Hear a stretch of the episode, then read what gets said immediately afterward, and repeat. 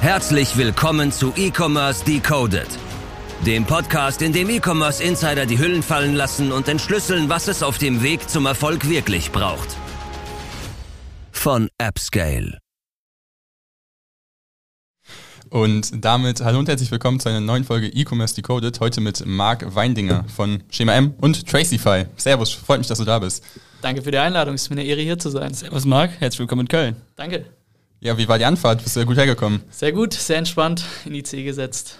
Zwei, zwei Stunden das MacBook aufgemacht und schon war ich da. So, so hört sich das. Ja, geil. Äh, wir haben heute wirklich eine sehr spannende Person hier. Ich denke mal, der eine oder andere in der deutschen E-Commerce-Sphäre wird deinen Namen oder dieses Gesicht auf jeden Fall schon mal gesehen haben. Daher freuen wir uns hier, den einer der Köpfe auf jeden Fall hinter Schema M und Tracify da zu haben. Vielleicht holen wir, bevor wir in die Themen reingehen, einfach die Leute mal ein bisschen ab und du sagst erstmal eigentlich, also wo du herkommst, was du eigentlich machst. Klar, du kommst aus Mannheim, aber was macht ihr eigentlich genau mit Schema M und Tracify und wo steht ihr da aktuell so? Genau, ähm, danke, dass ich da sein darf. Ich bin Marc, Gründer und Geschäftsführer von Schema M und Co-Founder und CMO von Tracify. Ich habe 2019 Schema M gegründet und habe jetzt die letzten vier Jahre Schema M, drei bis vier Jahre Schema M aufgebaut. Schema M ist eine Paid Social Agentur, mittlerweile eine der größten, relevantesten im deutschsprachigen Raum. Und ähm, wir machen den ganzen Tag Paid Social, Facebook, Instagram, TikTok Ads für eine der führendsten D2C Brands oder für die führendsten D2C-Brands sind ähm, eine Boutique-Agentur, also haben so ungefähr 20 bis 30 Kunden, sind ähm, 40 Mitarbeiterinnen in Mannheim und ähm, genau, das ist so, was wir die letzten Jahre aufgebaut haben, hatten so 2021 unseren Durchbruch, sind ähm, dann ziemlich stark gewachsen und ähm, ja, machen, machen einfach da exzellente Arbeit, kann ich nur so sagen. Das Team macht da exzellente Arbeit im Bereich Paid Social, Creatives. Wir haben so, glaube ich, als erste Agentur das ganze Thema UGC nach Deutschland professionalisiert gebracht. Klar, die ein oder anderen haben schon mal irgendwie ihre Tante gefragt, ob die mal ein UGC-Video aufnehmen kann. Ähm, aber wir waren so die Ersten, die das wirklich professionalisiert hatten, mit einem großen Creator Pool aufgebaut und da wirklich die Wertschöpfungskette gut zu systematisieren. Und ähm, genau, entwickeln das konstant weiter und skalieren so die Brands auf Paid Social. Mit Tracify haben wir das führende Tracking-Tool im deutschsprachigen Markt gegründet. Ähm, alle kannten, kennen das Problem iOS 14. Ähm, es geht jetzt sogar auch noch weiter. Und ähm, es war einfach ein riesen Pain da, ähm, dieses ganze Thema Tracking zu lösen, ähm, weil das Tracking einfach super off ist und in der Vergangenheit auch, auch war. Und ähm, ja, da haben wir eine Software für entwickelt, mit denen viele Brands mittlerweile und Agenturen arbeiten, um eben ihr Performance-Marketing wieder richtig zu tracken, um die richtigen Entscheidungen zu treffen und eben Effizienz ihr Budget auszusteuern, weil Tracking und Attribution einfach ein Riesenthema ist, um effizientes Marketing zu machen.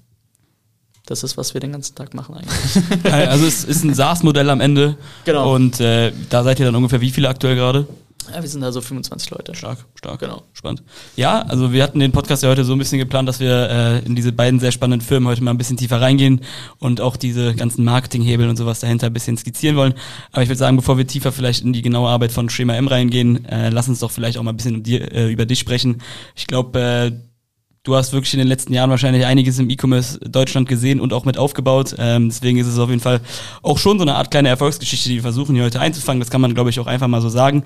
Ähm, man weiß auf jeden Fall, du hast ein ziemlich gutes Abi gemacht, du hast äh, ein gutes Studium gemacht. Ähm, das hat damals, glaube ich, gar nicht äh, war jetzt vielleicht nicht äh, so komplett naheliegend, dass du am Ende irgendwie eine Performance-Marketing-Agentur gründest und irgendwie ins E-Commerce einsteigst. Wieso, wieso hast du dich damals eigentlich erstmal primär dafür entschieden, den Weg zu gehen und jetzt irgendwie nicht äh, einen anderen Karriereweg, weil theoretisch hätte man ja auch sagen können, ich gehe irgendwie in die freie Wirtschaft und in 15, 20 Jahren werde ich da wahrscheinlich mindestens genauso erfolgreich sein, wie du, wie, wie man es jetzt vielleicht ist. Ähm, aber was waren damals vielleicht so die Beweggründe, ins E-Commerce einzusteigen? Ja, also man muss sagen, ich habe, als ich 18 war, während dem Abi meine erste E-Com-Brand gegründet. Ähm, einfach so aus Lust ähm, irgendwas zu machen und irgendwie auch aus der äh, Motivation daraus irgendwie ein bisschen unternehmerisch tätig zu sein. Ähm, und wir hatten da was gegründet dann, hatten auch Produkte bestellt, also es war auch kein Dropshipping oder so, sondern wir hatten Produkte bestellt, hatten auch Ware vorfinanziert etc. und so gefühlt alles, was man hatte, da rein investiert, nicht nur an Geld, sondern auch an Zeit und ähm, hat da einfach so ein, ähm, ja, so, so, so, so, war wie ein Hobby basically. Ja. Ähm, und hatten das dann aufgebaut mit meinem ähm, besten Freund damals in der Schulzeit und ähm, was habt ihr verkauft? Schmuck. Schmuck und okay. ich glaube auch tatsächlich, dass äh, das Produkt gar nicht so, also es war relativ smart. Ähm, Problem war, wir waren halt komplett falsch positioniert, wir hatten keine Ahnung von Product Market Fit und so, sondern ähm, wir haben uns halt sehr stark auch gedacht, es gibt irgendwelche Marketingkniffe, die wir, die wir irgendwie hebeln können, irgendwelche Arbitrage-Modelle, dass wir irgendwie Facebook-Ads schalten und egal, was du auf Facebook pusht, funktioniert eh. Ähm, und es war dann auch so, dass es nicht so gut funktioniert hat die ganze Zeit und ich halt ähm, gedacht habe, irgendwie es liegt daran, wie ich Facebook-Ads schalte oder es liegt an den und den Themen. Und das hat, es wurde auch so immer wieder bestätigt, so hey, keine Ahnung, du hast eine Influencer-Kooperation, ähm, hast du irgendwie 500 Euro investiert in eine Story, kein Verkauf, okay, woran liegt's? Dann recherchierst du nochmal, dann checkst du, ah, okay, wir müssen Retargeting machen. Ah, für Retargeting braucht man Facebook Pixel. Wir hatten damals unseren Shop über Strato, die hatten gar keine Pixel-Integration. Und dann hast du halt immer wieder so dieses bisschen diese, diese Breadcrumbs, wo du denkst, okay, ähm, da ist jetzt wieder was, was du nicht gemacht hast und daran liegt's. Und ich bin halt so gefühlt im Marketing allen diesen Breadcrumbs hinterher. ist auch so ein bisschen wie ein Puzzle. Wie ja, so bisschen, ja, ne? Und irgendwie hatte man dann irgendwie alles zusammen und hat gecheckt, wie Ads funktionieren, hat gecheckt, mhm. wie man Kampagnen machen muss, wie man Creatives machen muss und so, wie man den Online-Shop optimieren muss, etc. Aber am Ende des Tages hat es halt einfach immer nur so semi funktioniert, weil einfach das Produkt falsch positioniert war auf die falsche Zielgruppe. Und ähm, am Ende des Tages haben wir dann gesagt, okay, ähm, wir haben dann auch beide das Studium angefangen, okay, lass mal, lass mal nicht weitermachen hier, ähm, sondern lass einfach, ähm, ja, lass einfach da getrennte Wege gehen. Ähm, aber nach wie vor natürlich super befreundet. Ähm, und ja, dann habe ich halt gesehen, so dieses ganze Thema auch Social Media Agentur, ähm, so ein paar Leute hypen das gerade. Du kannst Ads schalten, ziemlich gut. So, warum versuchst du das sich selber jetzt auch mal ein bisschen irgendwie, keine Ahnung, ein bisschen Geld neben Studium verdienen? Und ähm, so bin ich dann da reingestartet und habe dann so ein paar Gyms betreut und ähm, da Funnels gemacht und so und ähm, war auch, glaube ich, einer der erfolgreichsten irgendwie Perspective Funnel Nutzer in der Zeit. Ähm, da gibt es ein ganz, ganz altes Video von mir, ähm, wo ich mal in Berlin war und das war damals auch das, das Größte für mich. Also da auch liebe Bei Grüße. Perspective dann oder was? Ja, ja, ja ich okay. war da in Berlin für so ein Testimonial, da war ich gerade so 19, glaube ich, oder 20 und da waren auch viele. Ich glaube, das habe ich sogar mal gesehen. Ja, ja, ja es ist, aber das hat für mich so die Welt bedeutet damals, äh. zu, den, zu den Marketern dazu zu gehören. Ähm, und da habe ich auch sehr viel so Confidence bekommen, mhm. dass, der, dass, dass die Sachen gut sind, weil ich auch immer so ein bisschen das Problem hatte, ähm, dass ich halt dachte, es gibt immer noch so, so Hacks und so. Mhm. In welchem ähm, Jahr sind wir da? Ich glaube 2019, 2020, genau. Mhm. Und dann, ähm, ich, ich kurz mal ab, und dann durch Corona bin ich ins E-Commerce reingerutscht, hatte schon immer diesen Fokus auf Creatives und ähm, am Ende des Tages hatten wir dann halt ähm, Paul Valentine damals gewonnen als Kunden und über Paul Valentine hatten wir halt super Arbeit gemacht über einen Testcase, dann kam die Intro zu Snox etc. Und dann war halt so, hey, da ist krass, da ist eine neue Agentur, die sind fokussiert auf Creatives, Creatives haben den ähm, größten Impact. Und genau, jetzt machen wir Paid Social für E-Com-Brands, ähm, teilweise auch für äh, andere B2C-Modelle, ähm, die, die digitale Produkte da irgendwie verkaufen. Und ähm, ja, haben da produzieren 2000 Creatives, machen das Kampagnenmanagement, arbeiten da mit den Brands zusammen, auch sehr, sehr strategisch und arbeiten jetzt zum Beispiel mit dem Snox seit zweieinhalb Jahren zusammen. Also wir haben dann nächstes Jahr irgendwie dreijähriges ähm, und genau, das ist dann, das ist so, was wir den ganzen Tag machen. Und so kam das alles. Und dann hattest du auf jeden Fall was, was richtig gut funktioniert hat. Du hattest diesen Product Market Fit, das hat sich rumgesprochen. Also es war, war sehr, sehr krass. Ja, und du hast, glaube ich, auch einfach gemerkt, dass das Modell halt an sich funktioniert, ne? Genau, genau. Und dass man einfach sehr gute Ergebnisse ja. liefern kann. Das war ja. schon krass, dass wir einfach die besten Ergebnisse in dem Markt liefern und geliefert haben zu der Zeit und halt dann Brands einfach gesagt haben, ja egal, dann sind die halt Anfang 20, mhm. who cares, die haben die besten Zahlen, ich möchte mit denen zusammenarbeiten. Und dann sind dann auch große Brands auf uns zugekommen, wo du dann mit irgendeinem CMO arbeitest oder mit einem CEO, der 30 Jahre Berufserfahrung hat und halt, das ist krass und dann musst du die von einem Angebot überzeugen und so, das ist schon, aber es hat halt, du hast halt einen krassen, krassen Shortcut gehabt in der mhm. Journey, weil du auf einmal mit so Menschen arbeitest. Ja. Und ähm, so lief das dann und dann habe ich Marius und Markus kennengelernt von Tracify ähm, und habe gesehen, okay, dieses Thema ist so krass, es wird auch noch, ähm, es, es, wird auch noch ähm, viel, viel schlimmer dadurch, also das ganze Tracking, dadurch, dass DSGVO, Cookies werden entfernt, also so dieses Tracking-Thema wird super, super wichtig und es geht eher in eine Richtung, wo sich das halt nicht verbessert ähm, über, quasi, über quasi die Plattform selber. Und da habe ich gesagt, hey, das ist so viel Potenzial, ich habe die, die Audience auch dafür, ähm, lass da zusammenarbeiten und lass das zusammen groß machen. Genau, und so, das war eigentlich so die, die, die Journey und das ging irgendwie über Jahre. Ähm, und ich glaube, man braucht auch diese Jahre. Also ich glaube so, es ist halt wirklich, ich habe sehr früh angefangen, deswegen sieht das jetzt so aus, als würde es so vielleicht so peu à peu ganz auf einmal peu à peu kommen. Mhm. Aber ich habe halt trotzdem meine Learnings gemacht und ja. ich habe meine zwei, drei Jahre gearbeitet, ohne irgendwie einen Cent zu verdienen, wirklich. Ähm, um das ganze Knowledge aufzubauen. Und irgendwann hast du halt da mal was, was funktioniert und dann musst du halt da das Momentum halten. Und ähm, genau, so ist eigentlich, so ist das, so, so läuft das Game halt. Stark. Aber würdest du dann sagen, dass Timing da auch eine, auch eine große Rolle gespielt hat, weil mit Alles Paul Valentine ja. und Snox natürlich auch Kunden irgendwie in Mannheim, wo ihr herkommt, äh, gerade sehr, sehr gut gelaufen sind. Ja, Vor allem also, auch einfach krank skaliert in den letzten, also klar, Paul Valentine jetzt natürlich ein bisschen schade, also blöd Ja. gelaufen. Ähm, aber es sind natürlich trotzdem zwei Kunden, die jeder gefühlt irgendwie in Deutschland kennt. Und es sind natürlich zwei Marken, wenn man die beim Wachstum, glaube ich, einfach begleitet, ist es einfach so, jo, was willst du mir noch sagen, so vom Gedankengang her. Ja, man, man sagt ja auch immer so, der Tüchtige schafft sich sein Glück selbst. Und ähm, ich glaube, das trifft auch irgendwo zu, weil wir ein sehr fleißiges Team waren und immer Gas gegeben haben. Und ich habe Paul zum Beispiel damals schon auf Instagram geschrieben, deswegen kannte ich ihn überhaupt, weil ich geguckt habe, er ist der Gründer von Paul Valentine im Impressum. Und habe ihm geschrieben, als wir die Ecom-Brand in 2018 gegründet haben, wo er denn seine, seine, ähm, seine Tweets machen lassen hat und so. Und so hatte ich ihn verfolgt und habe ich ihm immer mal wieder auf eine Story geschrieben und irgendwann meinte er, ja, komm mal bei uns im Office vorbei. So. Und da auch okay. liebe, liebe Grüße an äh, Paul, der da die Geschichte mega geprägt hat. Und dann hat er halt ähm, das Intro dann zu Johannes gemacht, aber da mussten wir auch erstmal abliefern. Also wir hatten dann mega abgeliefert äh, zur Va- Valentinstagskampagne. Und ähm, ja, das war einfach, also das hat einfach dann funktioniert, das hat gepasst und dann kam das Intro und ähm, bei Johannes ja genauso. Also da hatten wir auch extrem abgeliefert. Der war da mega happy, ähm, hat dann auch einen LinkedIn-Post gemacht und ähm, so, so ging das dann alles, so lief das. Und ähm, ja, Jetzt kann man ja zum Beispiel auch nachlesen, dass ihr 2021, glaube ich, irgendwie noch so zu viert wart oder zu dritt, äh, je nachdem, wie du das Team halt, glaube ich, betrachtest. Ähm, wo war jetzt sozusagen die Paul Valentine-Geschichte und Snox dann sozusagen da angesiedelt? Ist es auch 2021 oder sind wir da Ja. schon dann irgendwie ein bisschen weiter? Q1 2021. Krass, krass. Und danach ging es dann irgendwie einfach völlig verrückt ab, oder was? Weil, also, keine Ahnung, wir haben jetzt den 3.8.2023. Das ist ja jetzt gar nicht mal so lange her. In der Zeit irgendwie einfach ein Team, äh, ich weiß nicht, wie viel Prozent das ist, aber einfach viel, viel. so, so gut ist mein Kopf nicht mehr, aber also einfach irgendwie dann irgendwie fast 40 Leute neue mit einstellen, weißt du, wie ich meine? Also so irgendwie eine Agentur so mit skalieren, das ist ja irgendwie auch einfach nichts, was man so aus dem Boden stampft.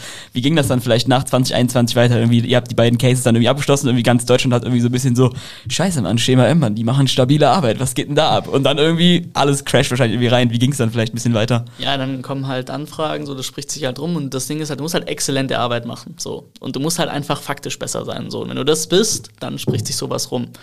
Ähm, egal, also es wird passieren, es wird sich irgendwann rumsprechen. Vor allem diese Bubble ist ja auch klein und ähm, die reden miteinander und ähm, wir haben 90 Prozent, 95 Prozent unserer Kunden sind einfach Word of Mouth. Ähm, so irgendjemand empfiehlt, oh krass, von denen habe ich noch nie gehört. Ja, aber die machen die und die Brands. Ka- kannst du mir ein Intro machen? Ja. So, und dann ist, ist, so, ist so, so voll, die, voll die Bewunderung da auch da teilweise. Und ähm, ja, dann sind wir da einfach, haben wir gemerkt, okay, wir wollen was Größeres aufbauen und ähm, haben dann einfach uns in diesem ganzen Unternehmertum dann auch wirklich mal versucht. Letztendlich davor waren wir ja Marketer. Wenn du irgendwie zu, zu dritt, zu viert bist, dann bist du ja wirklich eher Selbstständiger, eher Marketer. Ähm, und dann musst du so ein bisschen auch die Transition machen zum Unternehmertum, Mitarbeiter hiren, ähm, Kultur aufbauen, Prozesse aufbauen, etc. etc. Und das sind halt so, so, so eine Transition, die halt bei manchen irgendwie vier, fünf Jahre geht, bei manchen geht die nur ein halbes Jahr, wenn du jetzt irgendwie so ein fast-growing äh, VC-backed äh, Ja. Venture bist. Ähm, und bei uns ging es jetzt halt zwei Jahre, ähm, was ich glaube ich auch schon für sehr schnell halte. Und ähm, ja, haben wir einfach auf, als besten Wissen und Gewissen Leute geheiert, auch sicherlich ähm, teilweise mit so ein bisschen, ja, ein bisschen nicht, wie, sagt man das am besten? So ein bisschen auch aus Naivität halt. Also äh, teilweise halt auch, auch da Fehler gemacht, klar. Und ähm, ja, und so ging das halt und so entwickelst du dich halt weiter. Aber wir hatten auch zum Beispiel die ersten Mitarbeiter, die wir, die wir ähm, geheiert haben, zum Beispiel da liebe Grüße an Niklas und Katharina, ab- absolute A-Player. Ähm, und mega Glück gehabt, dass wir so Leute gekriegt haben. Und da hatten wir überhaupt noch nicht gewusst, was ein A-Player ist, wie ein A-Player sich definiert, sondern einfach auch so ein bisschen auf Bauchgefühl gehört. Und die Leute ziehst du dann halt auch irgendwie an. Und ähm, ja, das, also es ist auch viel Glück immer, viel Timing, viel aber einfach auch viel arbeiten, vieles richtig machen und lernen von anderen ähm, und einfach sich austauschen. Das finde ich einen spannenden Punkt, gerade das Thema irgendwie dauerhaft weiterzulernen und nicht zu sagen, okay, ich habe jetzt meine drei, vier Learnings gemacht, ich ziehe das jetzt einfach so stumpf weiter durch, sondern dass man halt wirklich auch einen Fokus darauf setzt, ständig neue Sachen auszuprobieren und sich weiterentwickeln zu wollen. Ich habe so unfassbar viel Geld schon in Mentorships und so gesteckt von Leuten, die einfach so viel weiter sind als ich. Ja. Also unfassbar viel Geld. Ähm, aber es lohnt sich halt einfach. weil du kriegst halt, du kriegst halt diese Shortcuts. Und am Ende ist die, die Zeit, die du dadurch sparst, das Geld hinten raus, die du dadurch sparst, ist halt so viel mehr wert als ähm, ja, so, keine Ahnung, irgendwelche Fees für Mentorship, äh, für Masterminds und so. Ja, finde ich eine spannende Sache. Was würdest du dann sagen, sind jetzt gerade aktuell so im generellen E-Commerce-Bereich und äh, für, für eure Kunden dann auch die größten Herausforderungen? Also E-Commerce hat sich ja wirklich um 180 Grad teilweise gedreht, muss Ja. man sagen. Also schon krass. Ja. Ähm, so die Goldgräberstimmung ist vorbei ähm, und es ist halt jetzt wirklich, es braucht richtig gutes Unternehmertum. Und ähm, bis vielleicht auch ein bisschen polarisierende Aussage, aber es gibt einfach viele E-Com-Brands, deren Strategie und deren Unternehmensstrategie darauf basiert, während Corona einen Online-Shop zu haben. ähm, Ja? Und das merken wir teilweise auch krass. Und Lass auch dir mal ein bisschen, bisschen wirken. ja, ja. Ja. Und, und äh, jetzt äh, fangen die halt an zu strugglen, ähm, weil das braucht halt wirklich gute unternehmerische Fähigkeiten. Ähm, es braucht Marketingverständnis, es braucht Produktverständnis ähm, und viele, viele strugglen jetzt halt einfach. Und der größte, der größte, die größten zwei Punkte sind wahrscheinlich profitabel Neukunden einkaufen und ähm, seinen Deckungsbeitrag durch äh, ein gutes Retention-Game ähm, stark zu erhöhen. Und ähm, ja, ich glaube, das sind so die zwei größten Herausforderungen. Ja, das war halt viel, viel einfacher noch vor zwei Jahren. Viel, viel einfacher vor zwei Jahren. Du hattest auch gewisse Arbitrage noch durch sowas wie UGC. Ähm, das wird auch immer weniger klar. Und jetzt brauchst du halt wirklich actually ähm, Unternehmertum und ähm, gute Prozesse, ein gutes Team. Ähm, es braucht die richtigen Personen, die richtigen Partner. Auch uns sagen viele Brands. Ich habe vorgestern mit einer, mit einer Brand telefoniert und gestern auch wieder, die meinten, Marc, ihr seid gar keine richtige Agentur, ihr seid eher so ein Inkubator. So. Ähm, ihr dürft euch eigentlich gar nicht so nennen. ähm, Flex. ja, äh, Nein, aber ist nee, weil die das ist ja meinten, eine stabile Aussage, weißt du? ja, ist eine meine? stabile Also- Aussage. Die meinten so, dass immer Leute zu denen kommen und sagen, wieso arbeitet ihr mit einer Agentur, bla bla bla. Und dann muss ich immer dafür rechtfertigen. er hat ja keinen Bock mehr drauf. Ähm, und er weiß aber halt, dass das nicht funktionieren würde sonst. Und ähm, ja, also es ist schon krass, deswegen wir gehen auch viel tiefer mit den, mit den Brands rein. Also wir schalten nicht nur ein paar random Ads, sondern ähm, also wir arbeiten teilweise die ganze Acquisition-Strategie aus. Und dafür, dafür brauchst du halt einfach richtig gute Marketer. Und die haben wir und da sind halt nicht nur irgendwie Leute, irgendwie vielleicht auch juniorige Personen, die irgendwie gerade aus dem Studium kommen und ihre AIDA-Formel gelernt haben, sondern da sind halt wirklich actually Leute, die richtig Plan haben und schon richtig viel gesehen haben. Und mit denen, so, da setzen wir uns dann an die Brands ran und ähm, ja, sk- skalieren die halt und äh, wir arbeiten auch nur Brands, die wirklich auch skalieren können. Zum Beispiel jetzt gestern mit einem gesprochen, wo wir jetzt auch nochmal die Partnerschaft in, äh, intensivieren. Die haben wir von 300k im Monat letztes Jahr auf jetzt 3 Millionen im Monat gebracht. So, profitabel. Ähm, und das sind halt, sowas funktioniert noch, aber das ist ein unfassbar smartes Gründerteam, unfassbar gutes internes Team. Die Kommunikation mit unserem Team läuft super, auch von unserem Team super.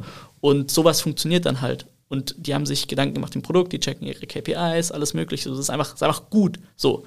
Aber du kannst halt, du, es gibt so eine, so eine, quasi so eine, so eine, so eine Formel an Parametern, die du hast, die deinen E-Com-Erfolg definiert. Und wenn du diese Parameter nicht kennst und oder sie einfach schlecht executest, hast du halt einfach keine Chance mehr. Und früher war es halt einmal egal, ob du mal zwei, drei Parameter so weglässt oder die nicht gut machst. So, es war einmal egal, weil es war einfach, es war einfach ein No-Brainer Geschäftsmodell teilweise. Und ähm, wenn du ein paar Sachen, wenn ein paar Parameter gut gestimmt haben.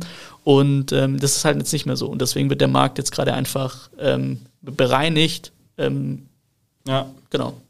Aber ist ja, glaube ich, auch auf der Agenturenseite mindestens genauso, ne? Also Ist genauso. Genau, ist genauso auf der Agenturenseite so. Und ähm, es gibt jetzt halt keine Arbitrage mehr, weil irgendwie die Läden zu haben. Es gibt keine Arbitrage mehr, weil Kapital günstig ist. Jetzt kommt noch so Sachen wie Inflation, Krieg dazu. Ähm, also ist gerade einfach mega, mega schwierig. Aber alle, die jetzt durchhalten, uns jetzt geil machen, Die es jetzt auch einfach schaffen dann, die es halt jetzt einfach schaffen. der Proof. Genau, und in 12, 24 Monaten nicht abzusehen, wie lange das jetzt noch geht, aber es wird jetzt nicht von heute auf morgen einfach sich der, der Markt turnen. Ähm, die werden da halt einfach stark rausgehen und das sind halt dann die, die Brands, die Marktführer von morgen vielleicht. Mhm. Und deswegen so ist super, super wichtig. Mhm. Jetzt ist es ja so, ähm, also ihr fahrt dann sozusagen relativ das anderen Ansatz, aber ihr seht euch eher partnerschaftlich als jetzt irgendwie dienstleistungstechnisch orientiert bei euren Kunden. Jetzt ist es ja schon so, wenn man sich so vielleicht die Entwicklung seit 2020 anguckt, ist meine Meinung, dass sich irgendwie da vielleicht so drei oder vier Agenturen in diesem Performance-Marketing-Bereich irgendwie etabliert haben und da gehört ihr natürlich auch irgendwo mit dazu ähm, oder ihr gehört mit dazu, ist Fakt. Ähm, Wir gehören mit ja, dazu. deswegen, äh, schwierige Wortwahl, nein, Spaß. Aber jetzt ist es natürlich die Frage, so, woran liegt das? Also sagen wir, es gibt natürlich irgendwie gutes Marketing und es gibt auch gute Performance, aber wieso, wieso wart ihr dann? Gibt's, meinst du, hast du dafür einen Grund, warum es jetzt irgendwie nicht irgendwie die andere Agentur gewesen ist, die eigentlich auch ein gutes Team aus Markt dann hat? War es dann wirklich irgendwie dieser Grund, dass ihr sozusagen viel intensiver eher Fokus auf Creative gelegt hat? Was meinst du, waren da sozusagen entscheidend? Also es waren ja so viele früher auf einem ähnlichen Level und jetzt sind irgendwie so vier irgendwie so Skyrocket in the Moon vom Gedankengang her. Ergebnisse. Ergebnisse. Wenn du die besten Ergebnisse lieferst, bist du der, der Chef im Ring. So. Dann Und- ist auch egal, was du quasi verlangst als Agentur, nehme ich mal an, oder? Ja, also egal ist es nie. Ja. Man muss ROI positiv sein für die Logisch. Brands, aber das sind wir. Und ähm, deswegen bleiben die Brands auch so lange bei uns. Also keine Ahnung, wir haben einige Brands, die könnten sie jede Agentur leisten. Ähm, aber die sagen halt, die wollen bei uns sein. Und zu uns kommst du nicht, wenn du irgendwie ein bisschen Dienstleistung brauchst, jemand, der irgendwie dein Händchen hält bei der Creative-Erstellung oder so. So bist du nicht bei uns, sondern bist bei uns, weil du halt wirklich starkes Team aus Marketing willst, die da drauf gucken und radikal deine Acquis Acquisition in die Hand nehmen und das skalieren über Paid Social, dann bist du bei uns. Ähm, aber nicht, wenn, wenn du so ein bisschen hier, ich brauche ein bisschen hier drei Creatives pro Woche, könnt ihr mir die bitte erstellen, dann bist du nicht bei uns. Dafür haben wir nicht das Pricing und dafür haben wir auch nicht die Person. Also wir haben halt echt richtig gute Marketer im Team und ähm, wir machen da super, super viel. Und deswegen die Ergebnisse, und deswegen ist es so wichtig, auch weiterhin die Ergebnisse zu liefern, weil das bestimmt deine Reputation. Auch sicherlich ein gutes Verhältnis mit den Kunden aufzubauen, die immer fair behandeln, dass irgendwie keiner dann anfängt, ähm, da irgendwie schlecht über einen zu reden oder so. Und wirklich sich auch, wenn es mal schlecht läuft bei einer Brand, irgendwie den Arsch aufzureißen, die zu supporten. Und ähm, dann läuft es auch mal wieder besser. Und ähm, ja, Deswegen, das ist auch, das ist so einfach ein Integer zu sein, glaube ich, und gut abzuliefern. Das ist schon 90 Prozent des Erfolgs, glaube ich. Genau. Und was man sagen muss, ist, vielleicht ist es so ein bisschen auch der Anfangserfolg, aber wenn man dann wirklich jetzt mal auch guckt, okay, wie schafft man es, eine Agentur aufzubauen, die halt irgendwie ein paar mehr Mitarbeiterinnen hat, ähm, einfach ein gutes Team aufzubauen und das auch im Griff zu haben. Ähm, und das ist wahrscheinlich noch eine deutlich größere Herausforderung für die meisten, als jetzt als selbstständige Person gutes Marketing zu machen. So zum Beispiel, keine Ahnung, bloß weil ich ein guter Marketer bin, bedeutet nicht, dass ich ein guter Geschäftsführer bin, zum Beispiel. Und das ist dann auch was, was wo dann viele scheitern, einfach ein gutes Team aufzubauen, weil du kannst eine Person sein, die kann Genius sein, aber wenn du es nicht schaffst, dass äh, ein paar mehr Personen Genius sind und die Sachen umsetzen können, ähm, dann wird es halt nicht funktionieren. Ja, okay, das finde ich einen spannenden Punkt. Aber wie viele Leute sind dann jetzt faktisch bei euch im, im Team, im Marketingbereich tätig? Also sind es Also fast alle oder? Fast alle. Also Ja, wir haben okay. fast, also wir haben noch bisschen, wir haben noch Finance und HR und Ja. das war's dann. Ähm, wir, wir haben noch, also es fast alles Fulfillment. Ja, so, und okay. es, es gibt halt so verschiedene Ansätze als Agentur. Du kannst halt einmal sagen, du machst Boutique Ja, ähm, und hast dann halt ein kompliziertes Fulfillment und lieferst halt die besten Ergebnisse, bist ein bisschen teurer, dafür kommen die Brands halt deutlich schneller voran, haben bessere Ergebnisse etc. Ähm, oder du sagst halt, okay, du hast zum Beispiel eine viel größere Salesmannschaft und hast halt dann auch wieder einen anderen Kundentyp, hast mehr Fluktuation. Ich habe halt immer gesagt, keine Ahnung, ich bin halt auch ein Typ, der geile Qualität mag und geile Qualität wertschätzt. Und ich bin halt kein Typ, der dann irgendwie sagt, ja, machen wir lieber unser Pricing noch mal ein bisschen günstiger, aber dann kriegen die das, das und das nicht ähm, und alles dauert schneller und die kriegen halt nur halb so gute Ergebnisse, wie sie eigentlich haben könnten und ich weiß, die könnten eigentlich alle viel, viel, viel, viel krasser sein. Das ist halt irgendwie nicht mein Wertesystem. Ähm, für andere mag das funktionieren ähm, und so, so, so, so die zwei Modelle gibt's eigentlich und alles in between ist halt so ein bisschen, funktioniert eigentlich nicht. Darauf wollte ich nämlich gerade hinaus, dass es ja auch so sein kann, dass einfach die Hälfte eurer Mannschaft aus Sales-Leuten bestehen könnte und dann nur drei von den 40 Leuten im Fulfillment sitzen nachher. Ich kann mal kurz einen Fakt droppen, okay? Wir, Feel hatten, free. wir hatten das letzte Onboarding im Februar Mit Im Februar. mit dem Neukunden. Okay. Im Februar. Im Februar. Wir haben jetzt eins im August ähm, und haben vielleicht noch mal ein, zwei weitere, muss man mal prüfen. Aber wir haben das letzte im Februar gehabt und wir haben in der Zwischenzeit auch ein, zwei Kunden gekündigt von unserer Seite. Und ähm, so, wir arbeiten halt einfach kontinuierlich dran, einfach die Ergebnisse zu liefern. Und lieber arbeite ich mit einer Brand, die eh schon krass performt, noch enger zusammen, Ja. als zu sagen, ich splitte die Ressourcen und ähm, helfe einer anderen Brand, sondern ich, du willst als Agentur willst du eigentlich Gewinner helfen, noch mehr zu gewinnen, als irgendwie Verlierern so ein bisschen helfen, den, deren Business Case zu fixen, weil irgendwie so No ad will fix a broke business. So. Und dann halt auch noch am, am Gewinn zu profitieren, ist dann ja nochmal eine, eine schöne Sache, die das ja nochmal irgendwie skalierbar für euch macht. Korrekt. Ja. Deswegen, ähm, ja, also das ist zum Beispiel so ein Fakt, dass wir halt wirklich, wir sind einfach sehr Boutique und wir wählen unsere Partner sehr exklusiv aus und alle Brands, die mit uns arbeiten wollen, ähm, müssen da auch eine, eine richtige Due Diligence durchgehen, wo wir ganz genau prüfen, macht das Sinn, macht das keinen Sinn, wie ist das Team von denen, ähm, teilweise machen wir sogar irgendwie Persönlichkeitstests mit den, mit den, mit den, mit den Leuten, mit denen wir arbeiten würden. Du bist der Geschäftsführer, da macht so Test. Sorry, du bist, äh, ich weiß nicht, was rauskommen kann, aber es passt leider nicht. Ja, weil CTJ oder so. Du, du, musst halt wissen, mit wem du da arbeitest. Ja, und das bestimmt halt maßgeblich den Erfolg. Und ähm, das ist super, super, super wichtig. Und deswegen haben wir halt auch wenig Churn in der, in der Company ähm, von, von, auf Kundenseite. Und ähm, dadurch hast du halt eine Reputation und du musst diese Reputation schützen. Das macht für alle mehr Spaß, wenn du halt die Kapazitäten, die du hast, die Ressourcen einfach in, in mit der höchsten Wertschöpfung äh, investierst für alle. Ja. Mhm. Und du hast natürlich auch bei aus Mitarbeiterinnen Sicht keine Kopfschmerzen, wenn du halt coole Kunden hast, mit denen du zusammenarbeiten kannst und nicht jetzt irgendwie einen nervigen Kunden, äh, wenn man das mal so sagen kann.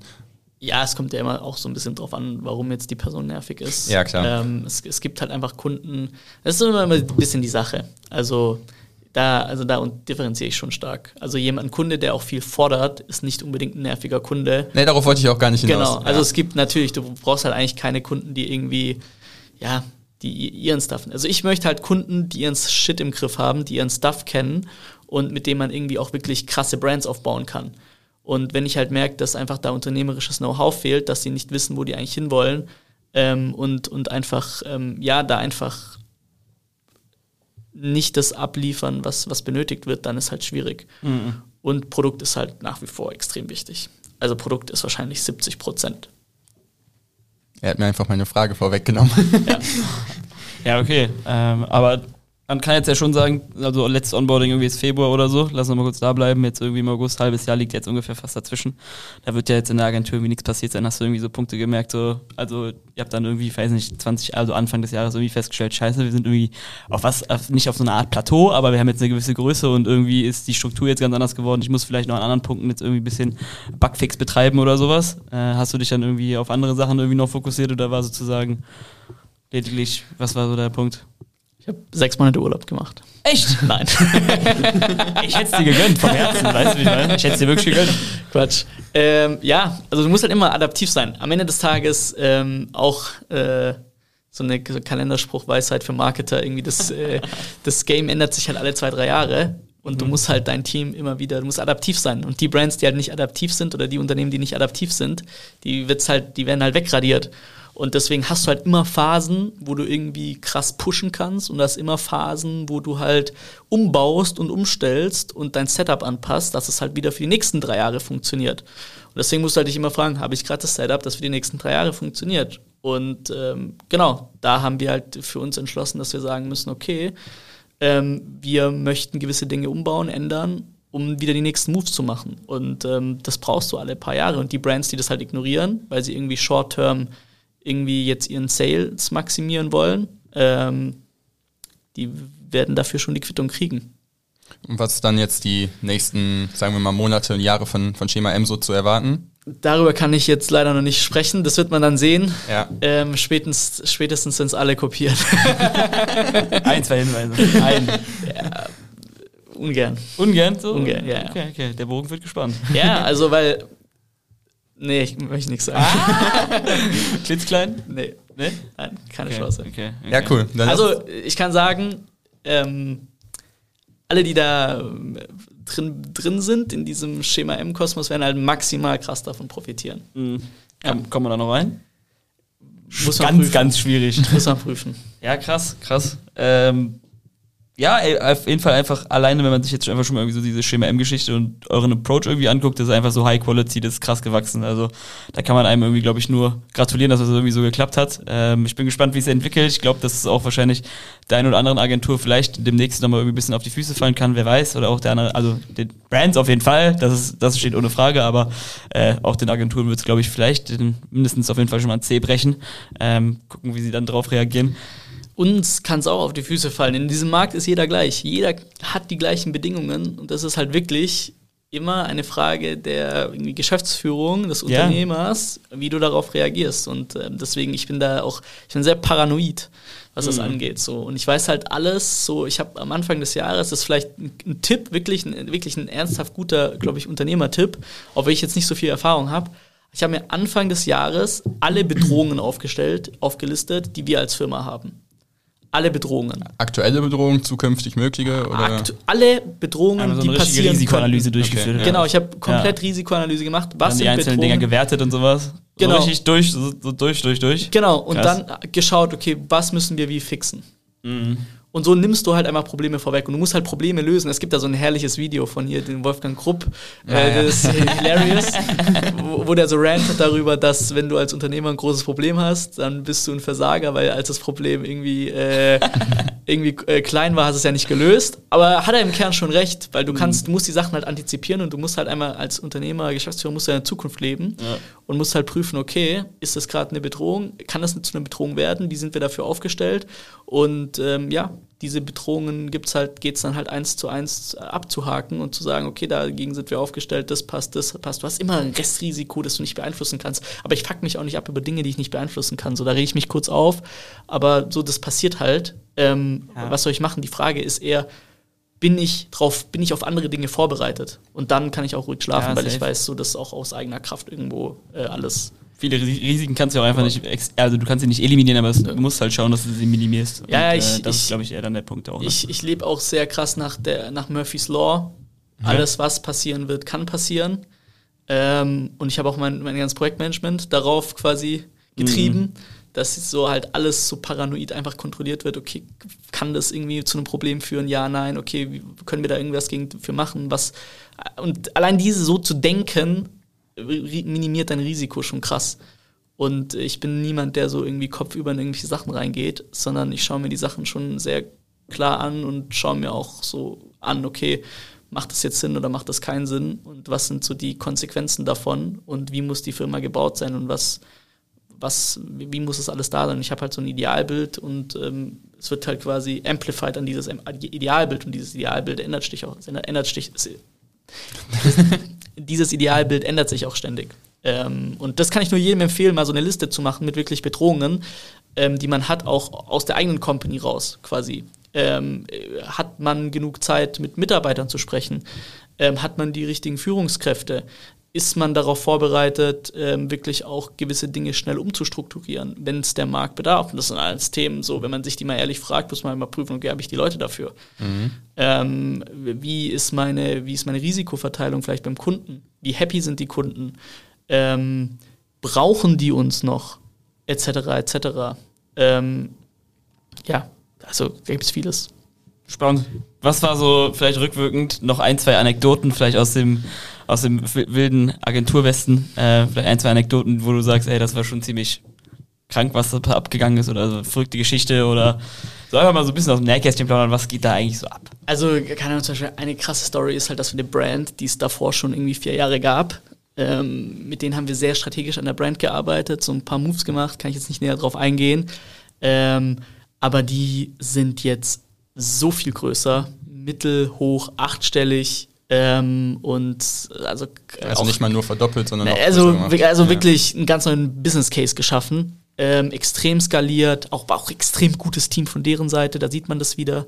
Ähm, und mit denen arbeiten wir jetzt auch schon seit fast drei Jahren zusammen. Und ähm, ja, das sind so Stories, Alter, wo du merkst, okay, innerhalb von drei Jahren kann viel passieren, wenn die richtigen Leute zusammenkommen, an den richtigen Themen arbeiten und da Vollgas geben.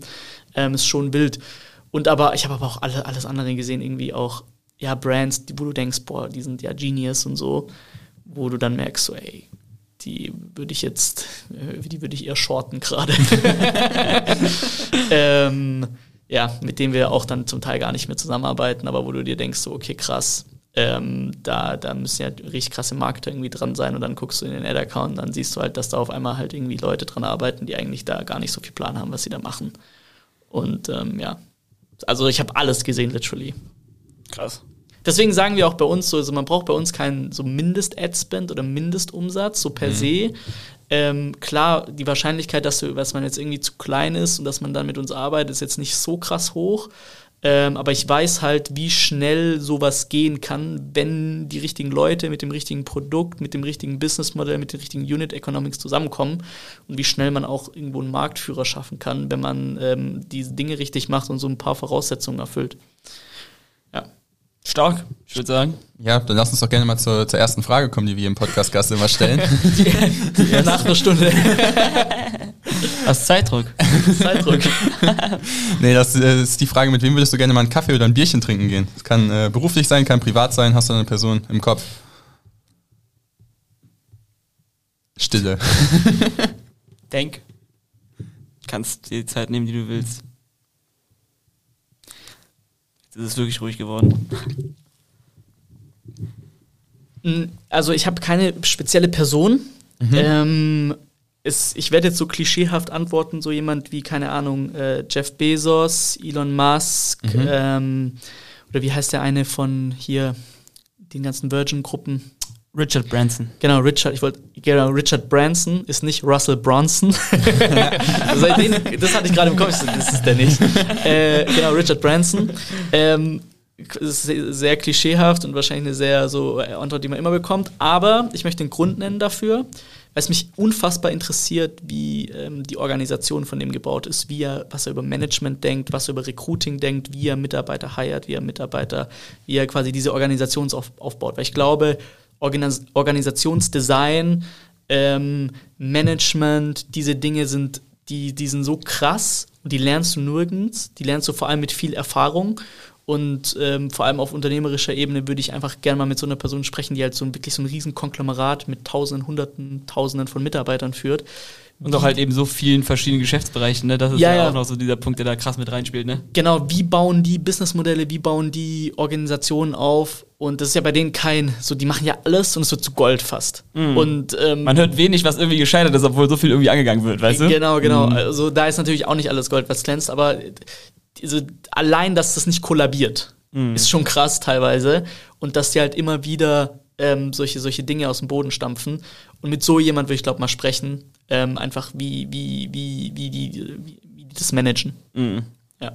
Stark. Aber Call. dann aus dem, aus dem deutschen Raum nicht auch so Leute wie, keine Ahnung, die, die Gründer von Rocket Internet oder sowas Boah, ja. interessant? Oder die Samba Eben oder auch so? diese OMR äh, Rabbit Hole ähm, ist so spannend und Ja. ich finde es richtig krass auch und es ist so, hil- so geil, wie das Ja. irgendwie abgeht. Also das ist äh, auch gutes Entertainment. Ja, safe, safe, safe. Das war, da kam ja dieser eine Podcast, kam es ja auch noch äh, vor, glaube ich, einem Monat oder zwei raus. Nochmal über die Samba-Brüder. Das war Ja, es gibt Ja, jetzt das diese ist Folge, OMR genau, Rabbit Hole, ja, das ja. Ja. Das ist, übelst, übelst Ich fand geil. auch ver verrückt, dass irgendwie gefühlt alle, jeden Monat, wenn man sich den OMR anhört, dann kommt immer mindestens eine Geschichte von irgendeinem Samba um die Ecke und man denkt schon, Digga, was? Irgend mit irgendwelchen Häusern und Urlauben und sonst irgendwas. Ja. Ja, auch die letzte Folge mit dem Gründer von, äh, ich glaube, Food Panda war das, Ja. die zweitletzte. Auch so Leute, die einfach einfach super viel gesehen haben und so große Managementstrukturen aufgebaut haben und halt in kurzer Zeit so viele Leute heiern und es nicht komplett ähm, kollabiert, finde ich mega spannend, wie die das angehen. Ich habe letzte Woche auch mit einem mit krassen CMO gesprochen, fünf Minuten von einem Call kurz, ähm, der auch da super viel Erfahrung hat, der auch in einer großen D2C-Brand sitzt, ähm, die neunstellig macht. Ähm, wie er hiert, was seine Fragen sind beim Hiring und wie er krass irgendwie dann irgendwie Leute, Leute, also die Leute einschätzt und so, weil das muss ja alles dann zack, zack gehen.